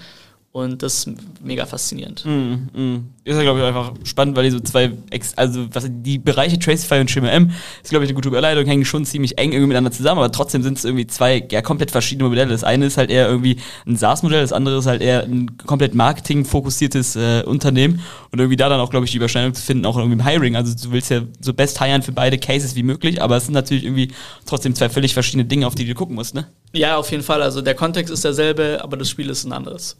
Ja. Ordne nochmal vielleicht kurz ein, wann Tracify quasi entstanden ist. Weil wir wissen jetzt so Schema M 2018, 19, dann 21 Fahrt aufgenommen. Genau, Wie ist Tracify Tracify ist gewesen? 2021 auch entstanden, haben Mhm. wir im Dezember 2021 gegründet. Ähm, richtiger Launch war dann irgendwie im Januar, Februar 2022, also gibt es auch noch gar nicht so lang. Ähm, und ja, also das Produkt war schon so, also die Technologie, sage ich mal, war schon fertig, als ähm, ich Marius und Markus kennengelernt habe. Und ähm, ich bin dann dazu, das ganze Thema quasi nochmal Produkt weiterzuentwickeln, auch so, dass wirklich dieses ganze, dieses ganze Produkt auf Performance-Marketer angepasst wird und ist und dass die halt damit geile Dashboards haben, ein geiles Tool haben, mit dem die arbeiten können. Und eben auch am Ende des Tages, ähm, um klar das Marketing da voranzutreiben. Ich finde es unfassbar spannend, so ein, so ein, so ein SaaS-Projekt zu machen, weil es ja Mhm. einmal was anderes ist als auch D2C. Ähm, und ich da auch meine Marketingfähigkeiten echt nochmal ähm, ja, challengen kann und muss. Wie groß ist das Projekt jetzt gerade aktuell? Also 25 Mitarbeiter. Ja, genau, aber so Ja. irgendwas Richtung Umsatz. Also man kann sich, also wenn ich jetzt eine ganz banale Rechnung anschläge, dann kann ich nachlesen, dass es irgendwie ab 500 Euro im Monat beginnt. Ihr proklamiert irgendwie 650 plus Kunden, das wäre dann irgendwas mit 4 Millionen im Jahr. Keine Ahnung. Also wir haben einen, ich sag mal, wir haben einen ähm, mehrfach sechsstelligen MA. okay, okay, stark. Ja, okay. Das ist auf jeden Fall eine spannende Sache. Aber das Produkt, hast du jetzt gerade sogar gesagt, äh, stand ja schon, bevor du quasi Die Technologie. dazugekommen bist. Ja, okay. Die Technologie stand Ja. und so ein kleiner Part vom Produkt. Damals war es der Main Part, das war die Mhm. Chrome Extension, dass du dir quasi die Daten im Ads Manager, also die richtigen Mhm. Conversion-Daten im Ads Manager anzeigen konntest. Mit dem sind wir auch damals raus. Ja. Und das hatte halt schon einen riesen Mehrwert, weil du du hast auf einmal wieder die Facebook-Zahlen gesehen und ich weiß noch, Black Friday 2021 war halt crazy, weil wir haben die Budgets teilweise so hoch gepusht, ähm, hatten das bei ein, zwei Kunden ausprobiert und Meta war so, yo, guys, what are you doing? Ähm, und es war so krass, äh, kommt mal bitte nach Dublin und erzählt uns, wie ihr uns das gemacht habt. also wir waren so auch die erste Agentur, die nach dem Lockdown wieder in Dublin war, 2021, 2022, Anfang 2022, das war kurz vor dem Ja. Ukraine-Krieg. Ähm, und die hatten, die, also es war voll krass für die, wie viel Budget wir auf einmal äh, haben und wie, krass wir die Budgets pushen und auf welchen Daten wir das machen, weil du hattest ja, du hattest ja immer, du hast ja bei Meta immer die verzögerten Daten. Also du kriegst den Kauf heute, dann ist der vielleicht drei Tage später in der Ad Manager. Also wenn du jetzt irgendwie äh, an, an Black Friday optimierst, so dann Ahnung, also schwierig. So und bei Tracify kommt es halt Realtime rein und ähm, es war halt krass. Kannst du vielleicht einfach noch vielleicht ein bisschen was zu der Funktion an sich von Tracify erzählen, bevor, also es kann sein, dass es viele, viele Ja, ja, werden ja. wahrscheinlich das Tool kennen, keiner, aber ich weiß nicht, wie viele es wirklich hands-on aus der Arbeit kennen. Also vielleicht ist es ja sozusagen ein Attributionstool, womit ihr äh, gute Daten äh, generieren könnt, aber vielleicht kannst du noch kurz sagen, wie es genau funktioniert. Also genau, es ist letztendlich ein Tracking- und Attributionstool, bedeutet, wir tracken einfach die User auf äh, der Seite, beziehungsweise tracken die Plattform und ähm, können so DSGVO-konform eben wieder sagen, okay, diese Kampagne hat so viele Sales gemacht, diese Kampagne hat so viele Sales gemacht und dadurch, dass du natürlich im Tracking immer noch eine Attribution brauchst, weil du guckst ja halt immer auf mathematischen Modellen an, okay, welchen Zeitraum schaue ich mir jetzt immer an, ähm, wie gewichtig die Touchpoints, irgendwie Last Click, First Click, bla bla bla, haben wir halt noch sehr viele verschiedene Attributionen, die man da machen kann. Wir können zum Beispiel auch nur auf Neukunden gehen, also du kannst ja auch die, Kamp das ist übelst der Gamechanger, du kannst ja auch die Performance deiner Kampagnen anschauen, nur auf Neukunden, sodass du nicht zu viel Geld in deine Bestandskunden investierst, weil wenn du jetzt mal irgendwie ein Business Model hast, was du heutzutage brauchst, wo du halt auch einen hohen Bestandskundenumsatz hast, dann kann es halt sein, dass du immer wieder diese Bestandskunden anspielst und du denkst halt, dein ROAS sieht super aus, aber du spielst halt diese Bestandskunden an, die eh gekauft hätten. Bedeutet, du hast da schon eine direkte Ineffizienz. Ähm, das ist mir zum Beispiel ein Use Case direkt erklärt und wir können halt sagen, okay, wir gucken nur auf Neukunden. Und dann kannst du halt viel effizienter aussteuern, dass du eine höhere Inkrementalität in deinem Budget hast. Also, dass du actually 100 Euro, 10.000 Euro oben drauf packst und actually merkst, dass mehr Umsatz reinkommt zu einem gewissen ROAS-Verhältnis. Genau, und das ist quasi ein Tool dafür und das war am Anfang eine Chrome-Extension und jetzt ist es mittlerweile ein ganzes, ein, ein ganzes ähm, ja, Dashboard mit mehreren Dashboards quasi. Genau, ein ganzes Monitoring. Und wie hat das Ganze, wenn wir nochmal einen Schritt zurückgehen, quasi angefangen? Also ihr habt euch dann getroffen, das, äh, ihr habt das, oder ihr habt dein Wissen von, von Schema M dann quasi genommen, das draufgepackt, um das Produkt noch weiterzuentwickeln. Und dann habt ihr das einfach bei den ersten Kunden von Schema M ausprobiert? Oder wie war so die, die Journey davon? Die Journey war ein bisschen anders. Äh, Quasi Marius und Markus haben das Produkt, also haben die Technologie ge- schon gebaut, lange vor mir. Ähm, und dann meinte ein Kumpel. War es dann schon Beta-Phase, als sie auf dich approached sind? Oder wie ja, der es war schon so, hey, wir haben es mal bei ein, zwei Kunden so ein bisschen getestet, Ja, okay. aber wir hatten jetzt noch keinen Stresstest mit ja. irgendwie, keine Ahnung, 200k Daily Ad Spend an einem Black Friday. so. Here I am. Und ähm, also über einen Account. Und ähm, genau, also es war so, ich, ich habe die kennengelernt über einen Kumpel, der meinte, yo, hier gibt's einen, der hatte, ähm, der hat Tracking gefixt. Und ich hatte zu der Zeit sogar schon Data Scientist bei uns Vollzeit eingestellt, der uns irgendwelche Dashboards bauen sollte, dass wir irgendwie ein bisschen mehr Daten haben. Ähm, aber da sind wir auch nicht so richtig vorangekommen, weil die Datengrundlage halt einfach übelst schlecht war. Auch durch Google Analytics und so siehst du halt super, super wenig. Und ähm, dann hat Marius mir geschrieben und meinte, lass mal callen. Mhm. Und dann habe ich mit ihm gecallt und dann hat er mir so metaphorisch erklärt, wie die Technologie funktioniert. Und dann fand ich das so genius und fand es so gut, weil es einfach auch, es ist einfach eine neue Technologie, ist, ähm, ähm es ist DSGVO-konform. Und dann meinte ich so, ey, lass mal bitte zusammen machen, okay? Und ähm, dann haben wir uns ein paar Mal getroffen und haben wir gesagt, okay, lass mal testen, lass mal machen. Und ähm, genau, dann haben wir es bei den ersten Schema M-Kunden auch geprüft, ob das wirklich so gut funktioniert. Und ähm, genau, das hat dann so krass funktioniert, dass dann auch alle, alle anderen wollten. Und dann sind wir quasi mit der Chrome Extension, die gab es da dann schon äh, in einer abgespeckten Version. Und ähm, aber das Tracking hat super funktioniert. Ähm, und das haben wir dann auch bei anderen Kunden implementiert und dann ähm, sind wir gelauncht und dann wollten es halt alle, einfach alle haben. Ähm, und ja, so, so ist eigentlich die Storyline. Und dann haben wir es halt immer wieder weiterentwickelt. Dann haben wir die Chrome Extension verbessert, dann haben wir Dashboards dazu gebaut. Jetzt gibt es mittlerweile so ein ganzes Marketing Overview Dashboard. Es gibt ein Customer Journey Dashboard, wo wir ganz genau die Customer Journey quasi röntgen von der Brand und ganz genau sehen, okay, welche Conversion Path gibt es, wie positionieren sich die einzelnen Channels in die Customer Journey, wie viele Tage im Schnitt ähm, braucht eine Person, es gibt, äh, du kannst auf neue Kunden optimieren, du kannst jeden Channel analysieren. Wir haben jetzt, wir haben Influencer, wir haben jetzt auch ein richtig geiles Creative Dashboard, dass du die Creatives geil analysieren kannst und vergleichen kannst. Ähm, und jetzt ist es quasi so ein ganzes Marketing Controlling ähm, Tool geworden, anstatt jetzt so in eineinhalb Jahren nur eine Chrome-Extension, die halt gut trackt. Mhm. Ähm, und jetzt ist halt wirklich ein richtig, richtig geile Dashboards. Und äh, nach wie vor die Chrome-Extension, die immer noch einen riesen Value hat. Und ähm, das lieben die Media Buyer, weil die müssen nicht so cringe äh, irgendwie fünf Screens aufhaben, dann hier, okay, da, da, da, da, so, sondern das nervt halt übelst, sondern ja. die können wirklich halt irgendwie das Tracify äh, anklicken, okay, dann laden die Daten rein und dann sagen die, okay, hier will ich Budget erhöhen, hier will ich reduzieren und sind dann super schnell durch. Genau. Ich finde das äh, mega spannende Nutzcase. Vor allen Dingen hat man das halt Anfang 2022, so von meiner Warnung dann halt überall gehört, so ey, äh, die Brand nutzt es jetzt, die Brand nutzt das jetzt. Ihr seid dann ja da auch komplett über Word of Mouth gewachsen, oder nicht? Genauso wie bei Schema M wahrscheinlich. Genau, du musst einfach, keine Ahnung, einfach ein krasses Produkt haben und einen, irgendwie einen krassen, Wert, äh, einen krassen Mehrwert lösen und du musst halt auch irgendwas machen, was jetzt halt nicht schon jeder macht. Also dieser, also ich glaube auch sehr krass an so First Mover Advantages. So der ja. Markt muss educated sein, er muss einen Pain haben. Du musst halt auch was rausbringen, wo, wo es jetzt halt nicht schon acht Lösungen für gibt. Ähm, Genau, und es gab ja auch schon andere Tracking-Tools aus den USA, aber die waren halt teilweise auch einmal nicht gut, ähm, die waren teilweise auch einmal nicht für E-Com optimiert. Und ähm, ja, dann sind wir damit raus und natürlich war es viele so, ey, wie kann jetzt ein, eine Brand, also ein Unternehmen aus München irgendwie mit drei Leuten, vier Leuten das Problem irgendwie lösen. ähm, aber ja, so der Erfolg gibt uns da recht und ich glaube, Meta ist da eher in so einer ja, in so, einem, in so einer, so einer Patt-Situation mit Apple. So, mhm. da kann keiner eigentlich so einen richtigen Move gerade machen. Mhm. Äh, deswegen gibt es halt dann so, so, so, so Tools wie Tracify, die halt da Abhilfe verschaffen und so ein bisschen die unabhängige Schweiz sind in der Mitte. Das, aber was ist dann jetzt so in den kommenden Monaten auch hier wieder zu erwarten vom Ding her? Weil es wird ja jetzt immer mehr so sein, dass die verschiedenen äh, ja, großen Firmen wie Apple dann zum Beispiel sagen, sie setzen mehr den Fokus auf Datenschutz und nehmen noch mehr Cookies und so weiter weg. Ähm, hilft dann Tracify trotzdem noch oder wie wird das sogar vielleicht noch wichtiger? Wie, wie ist da die Aussicht? Also es wird auf jeden Fall noch wichtiger mhm. und ähm, da hilft Tracify immer noch. Also wir haben aktuell keine Probleme mit irgendwelchen Updates, die auch schon verkündet werden, sondern wir haben für alles da schon eine Lösung parat.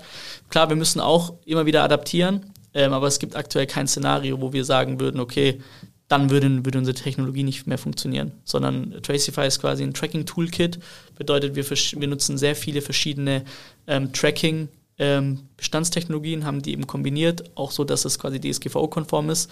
Ähm, und da sitzt quasi auch das, das Genius dann und haben zum Beispiel auch eine AI, die quasi ähm, versteht, also auch dieses Tracking dann immer weiter verbessert. Ähm, aber wir modellieren nichts. Es ist sehr komplex im Hintergrund mhm. und ich hatte auch absolut gar nichts äh, mit der Entwicklung von dieser Technologie zu tun, ähm, weil da ganz andere Köpfe dran sitzen und da sitzen dann zum Beispiel Leute, die keine Ahnung seit zehn Jahren AI machen mhm. ähm, und nicht erst seit ChatGPT. Ich wollte gerade sagen, es gibt es doch erst seit ChatGPT. Ja, ja, sondern das also ist schon sehr, sehr wild, sehr, sehr krass und ähm, deswegen glaube ich, dass uns sogar sogar eher noch in die Karten spielt, wenn es schwieriger wird, weil der Bedarf im Markt dann einfach noch mal größer wird.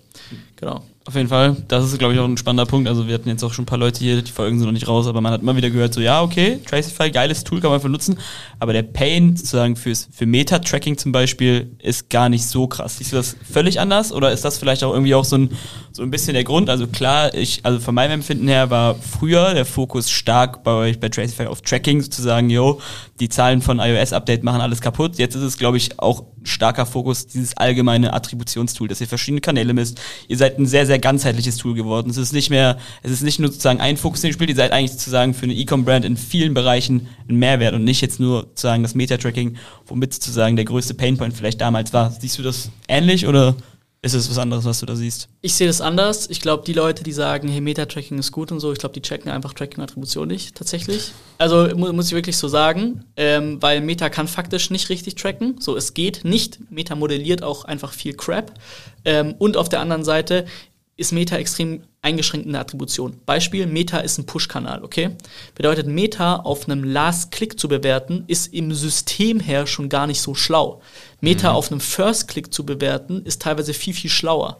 Weil du halt die Leute so in die Customer Journey reinbringst. Das ist schon ein Systemfehler von Meta. Bedeutet, auch wenn das Tracking gut wäre, okay, würde es Sinn machen, mit Tracify zu arbeiten, weil du einen ganz anderen, ganz anderen Kontext der Zahlen bekommst. So, jetzt ist das Tracking auch noch schlecht, bedeutet, das ist quasi so eine doppelte, das ist einfach doppelt schlecht von Meta.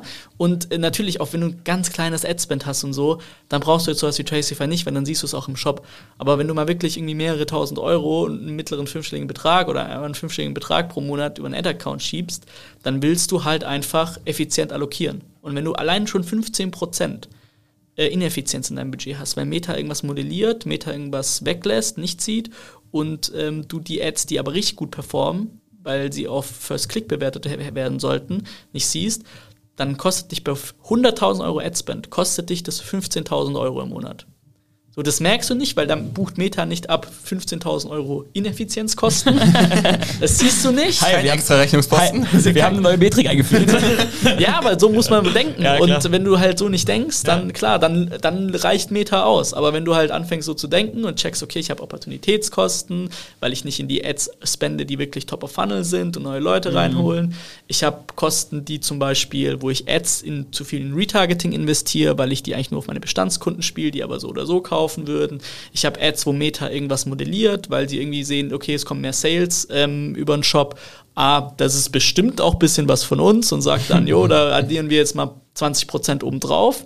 So, wenn du das alles beachtest, dann stehst du halt irgendwann da und so hast halt eine Ineffizienz. Und ähm, deswegen glaube ich eher, also deswegen glaube ich vor allem, dass auch unser Job bei Tracify ist, Education zu machen. Mhm. Weil viele, die, viele, das Problem ist, viele, viele denken so, weil viele nicht verstehen, wie dieses Attributions- und Tracking-Game wirklich ist und die Konsequenzen nicht verstehen. Weil die sagen ja, okay, das Problem ist nicht so groß, weil sie sehen, okay, ich habe ja, ich mache jetzt Sales bei Meta. Aber ein Problem definiert sich ja daraus, welche Konsequenzen du hast.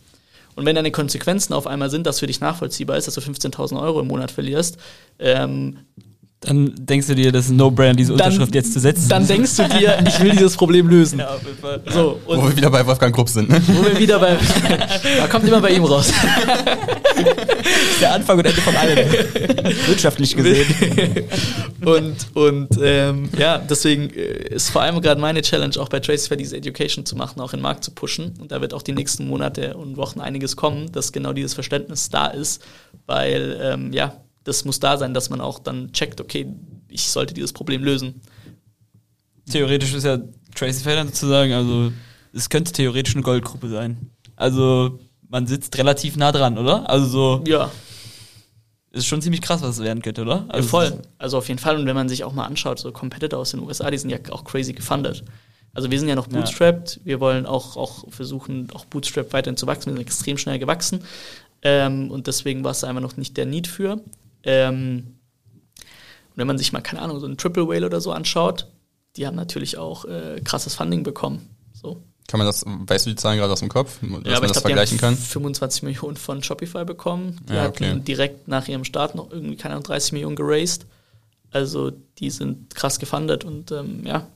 Und ich würde, also wir tracken besser. Mindestens gleich oder besser? Also wir, also von der Technologie sind wir besser, äh, ganz klar. Wir sind auch, ähm, wir, wir, tracken auch besser. Die haben zum Beispiel gar keine Chrome Extension. Mhm. Ähm, so, also es gibt so jedem, es gibt so Vor- und Nachteile. Ähm, so der eine hat was, was der andere nicht hat, so vom, vom Produkt her. Das Wichtige ist aber, dass die Datenqualität stimmt. Weil du kannst halt noch so viele fancy Dashboards haben, wenn deine Datenqualität nicht stimmt, dann bringt es dir gar nichts. Und da haben wir die Nase vorne. Und das ist das Wichtige auf lange Frist.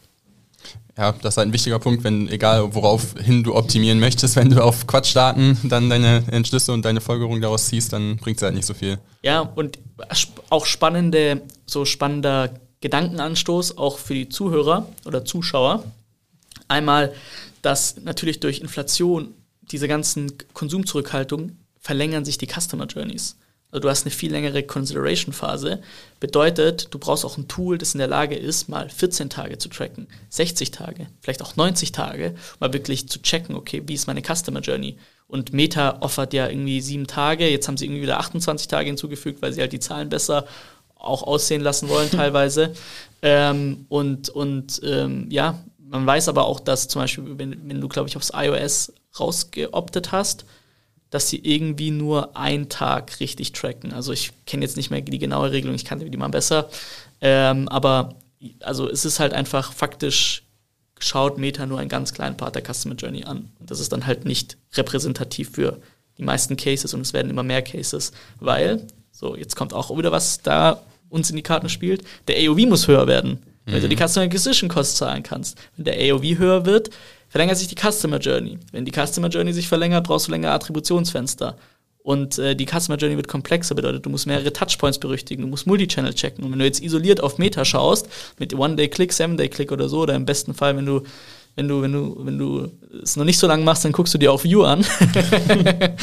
ähm, dann, äh, ja, dann hast du da halt einfach Ineffizienz drin, die, die du nicht möchtest. Ja. Also eigentlich ein No-Brainer, Trace fertig zu benutzen. Nein, zu benutzen. Zu benutzen. Meine ich ja. Doppelte Verneinung wegquatschen. Also der No-Brainer Tracify zu genau. nutzen. Ja. ja. Krass. Aber wichtig ist auch an der Stelle, ein Tracking-Tool wird kein schlechtes Marketing fixen. Sondern wir zeigen dir halt an, was halt wirklich ja. abgeht. Und viele haben damit ein Problem. Also viele sagen dann so, ah, Meta zeigt mir aber bessere Daten an. Ja, aber ich sag jetzt mal, aber dann fährt das Schiff wenigstens nicht durch Nebel vom Gedankengang her. Weißt du, wie ich ja, meine? aber das ist halt wenigstens die Realität. Okay, der Eisberg ist nur irgendwie noch 200 Meter weit weg oder ich knall einfach so gegen vom Gedankengang her. Ja, aber viele haben da so Confirmation Bias, kennt ihr? Ja. Ähm, und sagen halt so, okay, meine Ads sind ja eigentlich geil und Meta zeigt mir bessere Daten an. Ja, Tracify trackt nicht richtig. Ja, Bruder. dann hast du ganz andere Probleme. So, okay. äh, also ich will mal lieber meine Ads fixen oder mein Offer oder meine Landingpage oder whatever, aber es wird ähm, nicht an Tracify liegen. Es wird nicht an Tracify ja, liegen und das ist dann sowas, wo man die Leute halt educaten muss, weil Tracify ist halt am Ende des Tages mhm. nur dafür da, dir wirklich anzuzeigen, okay, wie gut bist du wirklich und wie gut funktionieren die Sachen und nicht ähm, dir das richtige Creative, die richtige Messaging, Product Market Fit etc. zu fixen. Und ähm, ja, das ist halt was, was wo, wo, wo, wo wir, wo, wo alle wieder auf einfach gutes Unternehmertum, gute Produkte angewiesen sind. Ja, glaube ich, wird spannend, weil einfach, glaube ich, der Shift für viele Leute nicht mehr möglich sein wird. Ähm, viele Brands haben sich ja, glaube ich, einfach schon so ein Konstrukt zusammengebaut, wo es einfach kollabieren wird. Also das kriegst du auch nicht irgendwie mit gutem Willen und klar, wenn du Glück hast und es gut machst, kriegst du natürlich geschiftet. Aber ich sag mal so, wie es ist. Ich glaube, die Akzeptanz, da so ein bisschen mal irgendwie auch der, der Wahrheit so ins Auge zu schauen, ist bei vielen Leuten einfach immer noch nicht so ganz gegeben. Und ich glaube, dann wird es halt, wie du an den Punkten, die du gerade aufgezählt hast, ja. scheitern. Wir werden sehen. Aber was wird. genau, also es ist eine Zeit, die wirklich so ein bisschen die Spreu vom Weizen ja. trennt. Ähm, und ja. nicht jeder wird erfolgreich bleiben. Ja. Ähm, und halt nur die, die Guten werden irgendwie da noch da bleiben. Ich bin gespannt. Ich würde sagen, das war ein guter Rundumschlag. Yes. ich ich äh, habe nur noch eine Frage. Was ist denn so von dir vielleicht noch so zu erwarten? Also, ähm, hast jetzt ja schon also ein bisschen noch bei einem anderen Unternehmen, bei Polar investiert beispielsweise. Ähm, was, was kann man von dir beispielsweise noch erwarten? Also ich bin, ich hoffe, wir machen irgendwie in vielleicht zwei, drei Jahren nochmal die Comeback-Folge, wenn es uns dann alle noch gibt, mit äh, Tracify Unicorn Founder Marc Weininger. Toi, toi, toi. Äh, meine beiden Finger sind auf jeden Fall gekreuzt. Ähm, aber was ist so von dir so Vielleicht so, worauf hast du Bock? Also so, was steht bei dir noch so an? Ähm, ich habe Bock, substanzielle Firmen aufzubauen. Ähm, bedeutet, von mir kann man vielleicht mehr sehen, mehr erwarten, ähm, aber ich habe auch die letzten Monate eher zurückgezogen. Ähm, also ich glaube, es ist jetzt auch das zweite Interview irgendwie oder die zweite Podcast-Folge, die ich jetzt mache, irgendwie über die letzten sechs Monate. Ähm, und habe zum Beispiel auch nichts auf LinkedIn gemacht und so, weil ich sehr, sehr busy bin, gerade so mein Stuff zu machen. Und ähm, genau, ich glaube, da wird man sehr viel merken, sehen.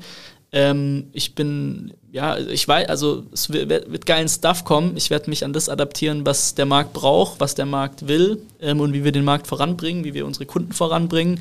Und ich bin sehr verpflichtet den Firmen gegenüber, ähm, dass wir da einfach geile Firmen aufbauen, geile Unternehmen aufbauen. Ich bin sehr verpflichtet meinen Kunden bei Schema M gegenüber, dass wir mit denen geile Success Stories schreiben, geile Brands aufbauen. Und alles andere ist so, keine Ahnung, ich werde jetzt nicht anfangen, irgendwie loste Sachen zu machen ähm, und irgendwie, keine Ahnung. Definieren Sie Lost. Also, ich ich, also es wird genau so bleiben, wie, es wird so bleiben, wie es jetzt ist. Nee. Also was, man, wird viel, man wird viel von uns sehen, man wird viel von uns so, wir haben schon ein paar Moves geplant, die geil sind, ähm, aber ich möchte es jetzt nicht vorwegnehmen ähm, und ja, man wird, man wird sehen. Okay, cool. Ich bin gespannt. Dann, verfolgen. Dann lass uns noch mal mit der Frage abschließen, äh, was war der beste Ratschlag, den du jemals bekommen hast? Kann auch wieder beruflich, privat sein. Gibt es da irgendeine Sache, die du raus, rausgearbeitet hast? PMF, AOV. ähm, boah, da muss ich jetzt noch mal kurz überlegen. Der beste Ratschlag. Oder sonst irgendeinen Ratschlag, den du irgendwem mitgeben willst? Kannst auch gerne einfach ein E-Com. Ähm, ich habe kein, ich überlege gerade so Ratschläge, aber ich, ich, ich kann die jetzt nicht in der Quintessenz wiedergeben. also ich fand zum Beispiel, also eben hast du zum Beispiel gesagt, weil ich dich gefragt habe, warum, warum war es jetzt zum Beispiel Schema M, was so skaliert ist, meinst du einfach so, hab einfach geile Ergebnisse. Weißt du, ich meine, zum Beispiel wäre das ein Ansatz. Weißt du, wie ich meine? Also so, quatsch nicht so viel drumherum, schau einfach erstmal, dass die Ergebnisse passen von dem Gedankengang her. Ja, ich glaube, ähm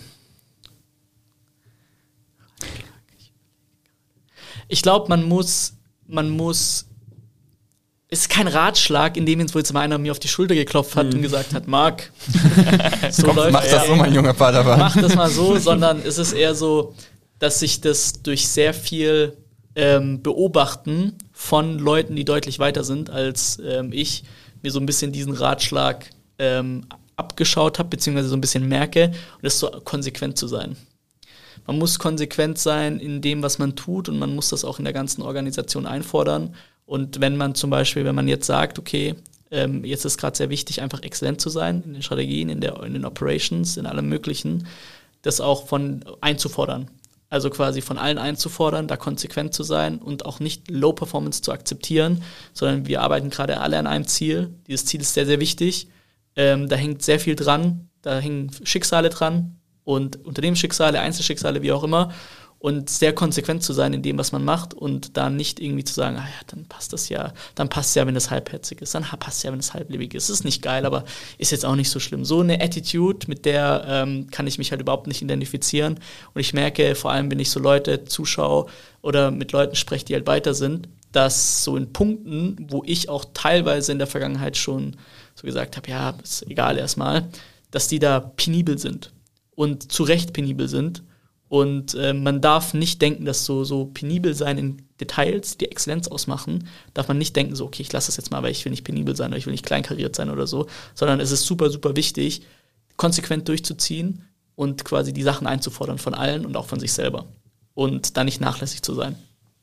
Das finde ich auf jeden Fall einen, einen spannenden Punkt. Ich glaube, du hast am Anfang sogar dann noch einen anderen Punkt oder zwischendurch auch nochmal mit reingebracht, dass du sagst, du hast durch Abschauen von anderen, die viel, viel weiter sind, äh, sehr, sehr viel gelernt. Und ich glaube, das kann man auch nochmal rausheben, dass das halt auch einfach eine Eigenschaft ist, die man sehr, sehr gut heißen kann. Also, dass du halt da einfach viel, viel von mitnehmen kannst. Ich, da gibt es auch eine krasse Story zu, weil, das kann ich vielleicht noch erzählen.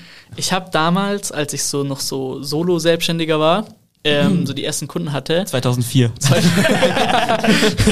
1999. ähm, da hatte ich, ähm, da, da habe ich so ein bisschen, äh, so ein paar Kunden gehabt und so. Und ich wollte halt so kein Coaching oder kein Mentoring irgendwo holen, weil ich mir dann eingestehen würde, dass jemand besser ist als ich, okay? Mhm. Also krass limiting belief, mhm. so auch als 20-Jähriger oder 19-Jähriger das so zu haben. Und dann ähm, wurden tatsächlich so ein, zwei Kunden von mir weggenommen von einem Wettbewerb. Und das war so, keine Ahnung, da war ich wie so 19, 20 war ich da so. Und das war für mich dann so ein krasser Trigger, dass ich dann so zum ersten Mal richtig Geld in die Hand genommen habe und dann ein, Coaching geholt habe, so ein Mentoring oder wie auch immer von jemand, der zum Beispiel Ads richtig krass konnte. Mhm. Und wo ich einfach so Sachen gelernt habe, die ich halt, wo ich selber nicht drauf gekommen wäre. Und dann hatte ich so, so einen Aha-Moment, wie krass es ja ist, aber mit Leuten zu arbeiten, die den Weg schon mal gegangen sind. Bedeutet, keine Ahnung, wenn Brands jetzt zu uns kommen, die wollen von siebenstellig auf achtstellig, ja, wir sind den Weg halt schon oft gegangen. Brands, die wollen von achtstellig auf neunstellig, sind den Weg auch schon gegangen. So, und das macht halt extrem viel Sinn. Und ich suche mir halt Leute, die den Weg schon gegangen sind, zu einem gewissen Stadium, deswegen auch zum Beispiel, mit welchen Personen ich sprechen möchte, immer zu schauen, okay, wie kann man von denen lernen und da halt auch dann paid reinzugehen und zu sagen, das ist halt ein Shortcut und dieser Shortcut wird sich halt extrem auszahlen über die nächsten Jahre und ähm, ist extrem, extrem sinnvoll. Deswegen gerade ähm, ja, da nicht nur so abzuschauen und zu gucken, so ein bisschen oberflächlich, sondern wirklich aktiv mit Leuten zusammenarbeiten, die den Weg schon mal gegangen sind und dir dir wirklich aufzeigen können, welche Fehler es gibt. Und ich wahrscheinlich säße ich hier nicht heute so, auch mit den Dingen, die wir gemacht haben, auch mit den Erfolgen und so, für die ich sehr, sehr dankbar bin, wenn es nicht Leute gäbe, die uns krass supportet haben, die den Weg schon mal gegangen sind, uns ähm, auch, auch trainiert haben irgendwo und uns vor sehr vielen Fehlern bewahrt haben und uns aber auch Intros gemacht haben zu, zu wichtigen Leuten und so. Deswegen ist es, ähm, das ist so mit eines der wichtigsten Themen. Ich fand, das war ein super Abschluss. Was sagst du? Da will ich gar nicht mehr reingrätschen. Das ist wunderbar. Nee. Mach's nicht kaputt. nee, wunderschöne Geschichte. Äh, Wunderschön. Herzergreifend. Herz Nein, aber war ausgedacht. Nein. das, hast heute, das hast du heute Morgen der Bart gemacht. nee, äh, ich würde sagen, das war ein super Ende. Das lassen wir einfach so stehen. Ich glaube, da kann jeder seinen Teil von mitnehmen. Ähm, das ist was, was jeder sich denkt, so, ah, hat er schon recht, aber das muss man sich muss einfach zu Herzen nehmen und es muss doch einfach leben. Und ja, muss so konsequent ja. sein und jeder hat, sein, jeder hat seine Sachen auch irgendwo selbst in der Hand. Sehr ich cool. würde sagen, mir hat es mega viel Spaß gemacht heute mit dir. Vielen, vielen Dank, dass du da warst. Ich hoffe, wir haben es so ein bisschen geschafft, so diese JMM Tracify-Geschichte mal irgendwie zusammenzuführen und in einen Podcast zusammenzufügen. Äh, ich hoffe, du hattest auch ein bisschen Spaß hier. Ich bedanke wow. mich, dass du da warst. Mega. Ja, Vielen dann würde ich sagen, danke, dass du da warst und äh, ja, bis zum nächsten Mal. Bis zum nächsten Mal. ciao, ciao. ciao, ciao. ciao, ciao.